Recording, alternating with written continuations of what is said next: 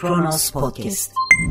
Hani siyaset bir hizmet yarışıydı? Herkes dünya görüşü doğrultusunda kendisini yakın hissettiği partiyle birlikte ülkeyi daha ileri götürmek için çaba sarf edebilirdi. Bunun için çizilmiş hukuki çerçevede herkes dilediğince siyaset yapabilirdi.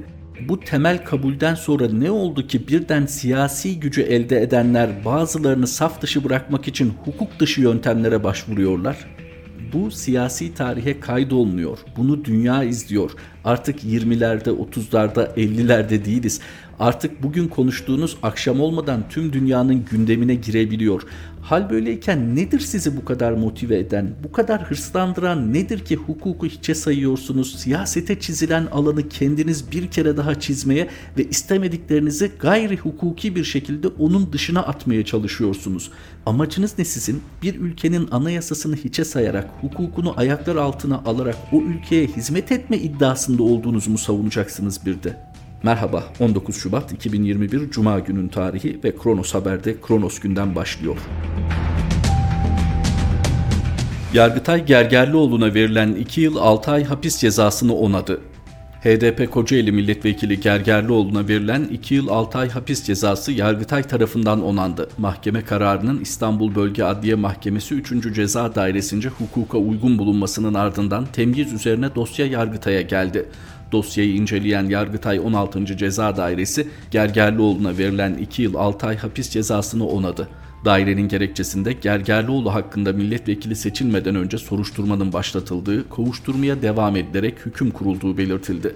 Yasama dokunulmazlığıyla milletvekillerinin keyfi ve asılsız ceza kovuşturmaları ve tutuklamalardan korunmasının sağlandığı belirtilen gerekçede hak ve özgürlüklerin kötüye kullanılması yasağına ise anayasanın 14 Avrupa İnsan Hakları Sözleşmesi'nin de 17. maddesinde yer verildiği ifade edildi. Gerekçede Anayasa Mahkemesi'nin 2008'deki kararında demokratik yaşam için doğrudan açık ve yakın tehlike oluşturan düşünce açıklamalarının anayasanın 14. maddesi kapsamında kötüye kullanma olarak değerlendirilebileceği sonucuna varıldığı ifade edildi. Yargıtay 9. Ceza Dairesi'nin yerleşik içtihatlarında da terör örgütü propagandası suçunun anayasanın 14. maddesi kapsamında hakkın kötüye kullanımı olduğuna işaret edilen gerekçede Avrupa İnsan Hakları Mahkemesi'nin bu yönde olduğu belirtilen kararlarına yer verildi. Ömer Faruk Gergerlioğlu, HDP Kocaeli Milletvekili. Biz onu şu ana kadar parti kimliğinden çok aslında bir insan hakları savunucusu kimliğiyle gördük. Çünkü mazlum derde vazifeliydi. O sırada da yine kimliğine bakmadan pek çok insanın hakkını savundu insan hakları savunucusu olarak ki bir doktor kendisi kanun hükmünde kararnameyle ihraç edilene kadar da mesleğini sürdüren bir hekimdi. Fakat gelinen noktada Türkiye Büyük Millet Meclisi'nde hem aktif hem de olumlu manada aktif yani insanlığın hayrı için, memleketin hayrı için faaliyet gösterenler listesi oluşturulsa sanıyorum taraflı tarafsız pek çok insanın hemen ilk üçte adını sayacağı milletvekillerinden biridir. Peki neden şimdi hükümetin hedefinde Ömer Faruk Gergerlioğlu? Ömer Faruk Gergerlioğlu gerek Kürt siyasi faaliyetlerinde gerekse cemaatle ilgili soruşturmalarda mağduriyet yaşayanlara kimliklerini sormaksızın haklarını aramalarına yardımcı oldu onların duyurulamayan sesini duyurmaya çalıştı. Gerek meclis kürsüsünden gerekse kendi sosyal medya olanaklarını kullanarak. Böyle biri mevcut hükümetin neden tepkisini çeker? Bunu anlamak için çok zeki olmaya gerek yok. Birileri yaptığınız zulmü deşifre ediyor ve bunu devlet kayıtlarına geçiriyorsa bulunduğu konum itibarıyla ona çok da tahammül edemezsiniz eğer bu yolda yürümeye devam etmek niyetindeyseniz. Yargıtay 16. Ceza Dairesi'nin bu kararından da şunu anlıyoruz. Hali hazırda devlete yön veren siyasi ama bence sadece siyasi değil tüm güçler Ömer Faruk Gergerlioğlu ve aslında bütün HDP'yi hedef almış durumda. Çünkü yapmak istediklerine karşı en etkili faaliyeti yürütenler onlar. Bu bir HDP propagandası değil. HDP itildiği ve ısrarla tutulmak istendiği yerden zaten kendi sesini yeterince duyuruyor ve özellikle seçmen kitlesi itibariyle bu bilinci muhafaza ediyor.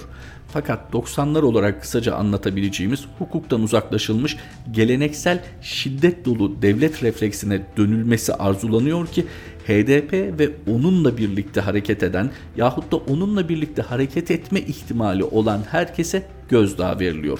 HDP'den kurtulmak çok kolay onlar için. Fakat burada HDP üzerinden Batı ile hesaplaşmaya girmek istemiyorlar. Çünkü kredilerini hayli kullandılar. Gerçi uluslararası dengeler verilen tavizler üzerinden yeniden yeniden kurulabilir. Fakat yeni Amerika Birleşik Devletleri Başkanı Joe Biden döneminde belli ki Kürt siyasetinde bir değişiklik olacak. Bölgede sınır değişikliklerine varacak bir takım değişikliklerden söz ediyoruz. Hem bu bağlamda adımlar atılıyor hem de içeride tamamlanmak istenen otoriter rejimin gerekli adımları atılmış oluyor. Peki ne zaman bitecek? Otoriteryenizm hiç bitmeyecek. Bitmez. Sürekli kendini inşa etmek zorunda. Çünkü vicdanı iflas etmemiş insanlar yaşadıkça muhalif tavırlarla hep karşılaşacak ve her muhalif tavır karşısında o otoriter yapıyı yeniden inşa etmek zorunda kalacak. Bazen hukuku kullanacak, bazen siyasetin sözüm ona geleneklerini kullanacak, bazen dini kullanacak, bazen milliyetçiliği kullanacak ama bu otoriter yapı pekişene kadar, kendilerini güvende hissedene kadar devam edecek. Onlar için milletvekillerinin dokunulmazlıkları ya da meşru siyasi partilerin siyaset sahnesinden kaldırılmaları sorun teşkil etmiyor. Onların demokrasi anlayışı kendi tanımlamalarından ibaret ve bu tanımlama dönemsel değişiklikler gösterebiliyor. Ömer Faruk Gergerlioğlu hakkında verilen hapis cezası onanırken yazılan gerekçede ne belirtiliyor? Demokratik yaşam için doğrudan açık ve yakın tehlike oluşturan düşünce açıklamalarının anayasanın 14. maddesi kapsamında kötüye kullanma olarak değerlendirilebileceği sonucuna varıldığı ifade edildi. Şimdi bu cümleyi alınız.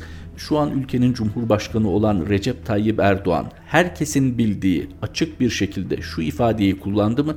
Demokrasi bir tramvaydır. Biz durağımız gelince ineriz demokrasi için bundan daha tehdit dolu bir söylem olabilir mi? Demokrasi için bundan daha açık ve yakın tehlike oluşturan düşünce açıklaması olabilir mi? Demokrasinin bir tramvay olduğunu ve kendi durağına gelince ineceğini söyleyen kişi ülkenin cumhurbaşkanı iken bu suçlamayla bir milletvekilinin milletvekilliği düşürülerek hapse gönderilmesi söz konusu. İfade özgürlüğü bahsini hiç açmayalım.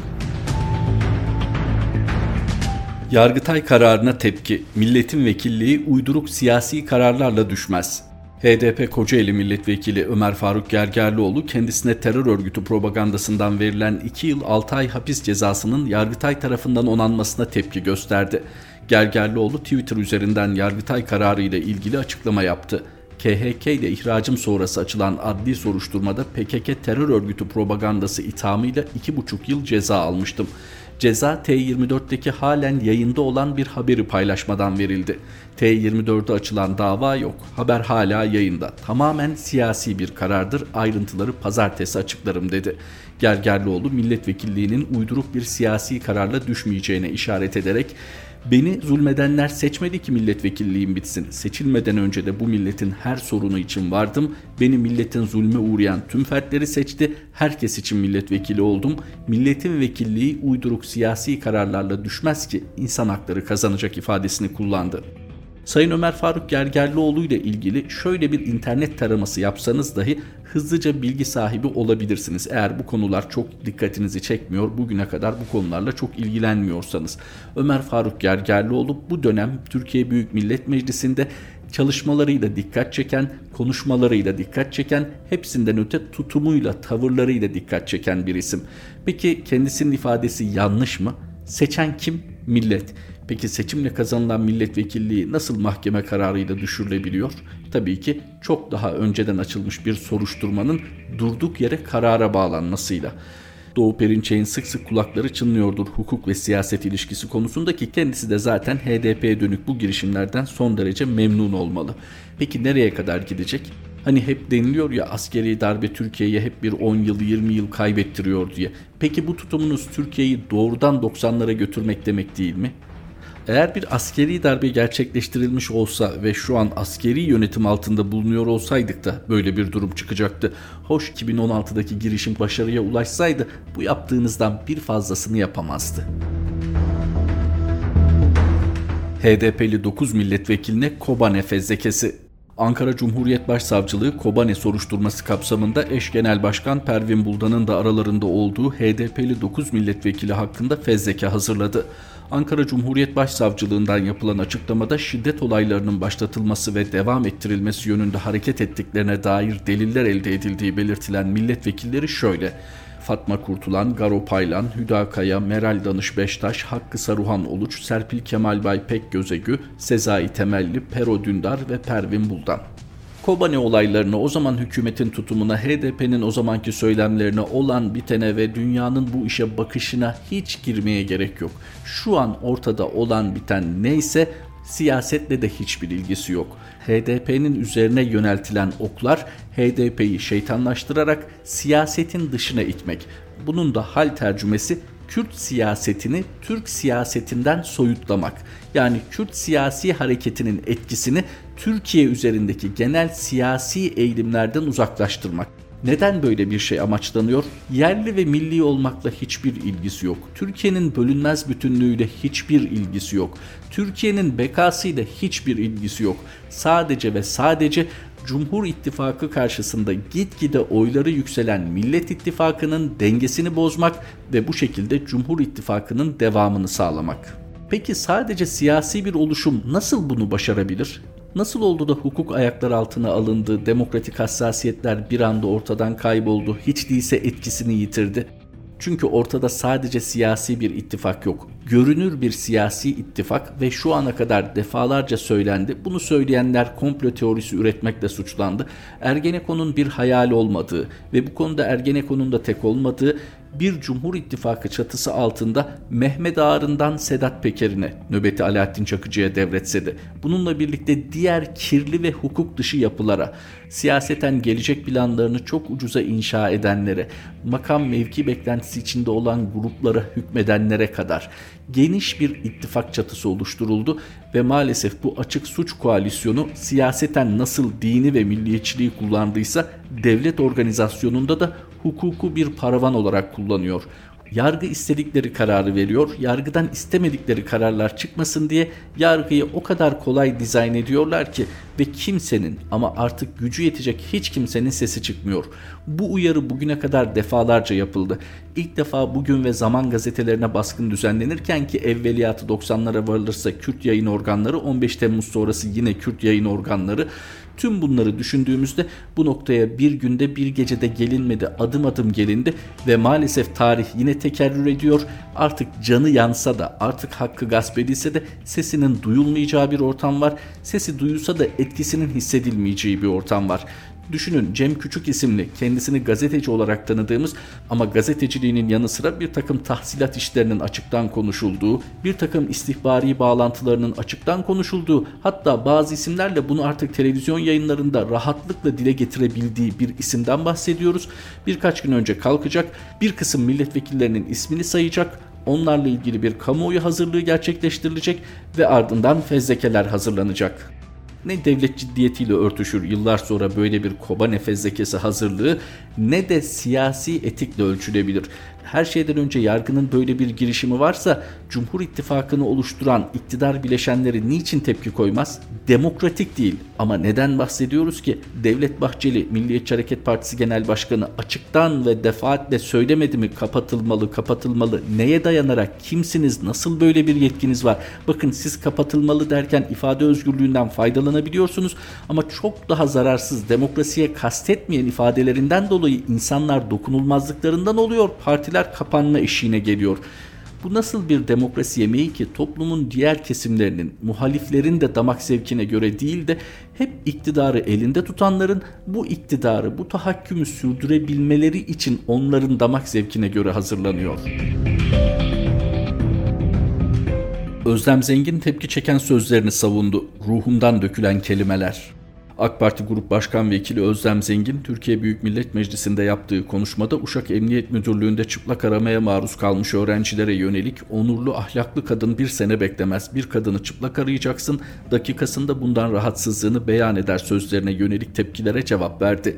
Sözlerine yönelik eleştirileri memleketi Tokat'ta yanıtlayan Zengin, çıplak aramaya maruz kalan kadınlara yönelik sözlerinin ifade özgürlüğü kapsamında olduğunu savundu. Zengin, mecliste yaptığı konuşmayı çok haklı ve çok yerinde olarak nitelendirirken her kelimesini tekrarlayabileceğim bir konuşma dedi.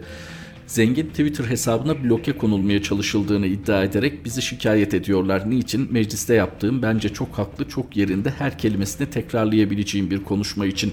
Kim benim ifade özgürlüğümün önünde engel olabilir? Kim benim kelimelerimi yamultabilir? Kelimeler benim kelimelerim, benim kafamdan, benim ruhumdan dökülen kelimeler ve her birinde yaşanmışlık var. O yüzden bunlar ne kadar uğraşırlarsa uğraşsınlar bizim önümüzde kadınların emeğine karşı duracak hiç kimseyi tanımıyoruz diye konuştu. Çok çalışarak geldim ben bugünlere diyen zengin utanmadan kadın hakları kadın hakları yahu siz ne anlarsınız kadın haklarından bizim hayatımız hak mücadelesiyle geçti. Siz korunaklı alanlarda otururken biz sokaklarda eylem yapıyorduk. Siz bizi üniversitelere almazken biz bunun mücadelesini veriyorduk. Siz biz seçilmeyelim diye uğraşırken biz bütün kadınlar seçilsin diye meclise gelsin diye uğraşıyorduk. Rabbime hamd ediyorum. Ben Türkiye'nin ilk başörtülü grup başkan vekiliyim ve sizlere bütün tokatlara teşekkür ediyorum. Ben ben derken şahsımı kastetmiyorum. Bu kadar insan niye bana saldırıyor? Ben sadece bir insanım. Sizler gibi çocuğuna bakan, yemeğini yapan, hayatını kazanmaya çalışan, davası için uğraşan bir insanım. Bana olan nefret size olan nefretleridir. Başka bir şey değil. Bravo. Bir lider ancak bu kadar güzel kopyalanabilir. Özlem Zengin, avukat, hukukçu, AK Parti Grup Başkan Vekili, siyasetçi kimliğiyle artık daha yakından tanıyoruz. Fakat liderine bu kadar benzeyen siyasetçi azdır herhalde. Recep Tayyip Erdoğan'ın üslubunu bu kadar kopyalaması kendi açısından takdire şayan. Bakınız ifadeye. Yahu siz ne anlarsınız kadın haklarından? Bizim hayatımız hak mücadelesiyle geçti. E ne güzel ömrünüz hak mücadelesiyle geçtiyse niçin şimdi haksızlığa uğrayan insanları bir de onursuz olmakla itham ediyorsunuz? Haktan anladığınız bu mu? Hakkaniyet duygunuz bu kadar mı?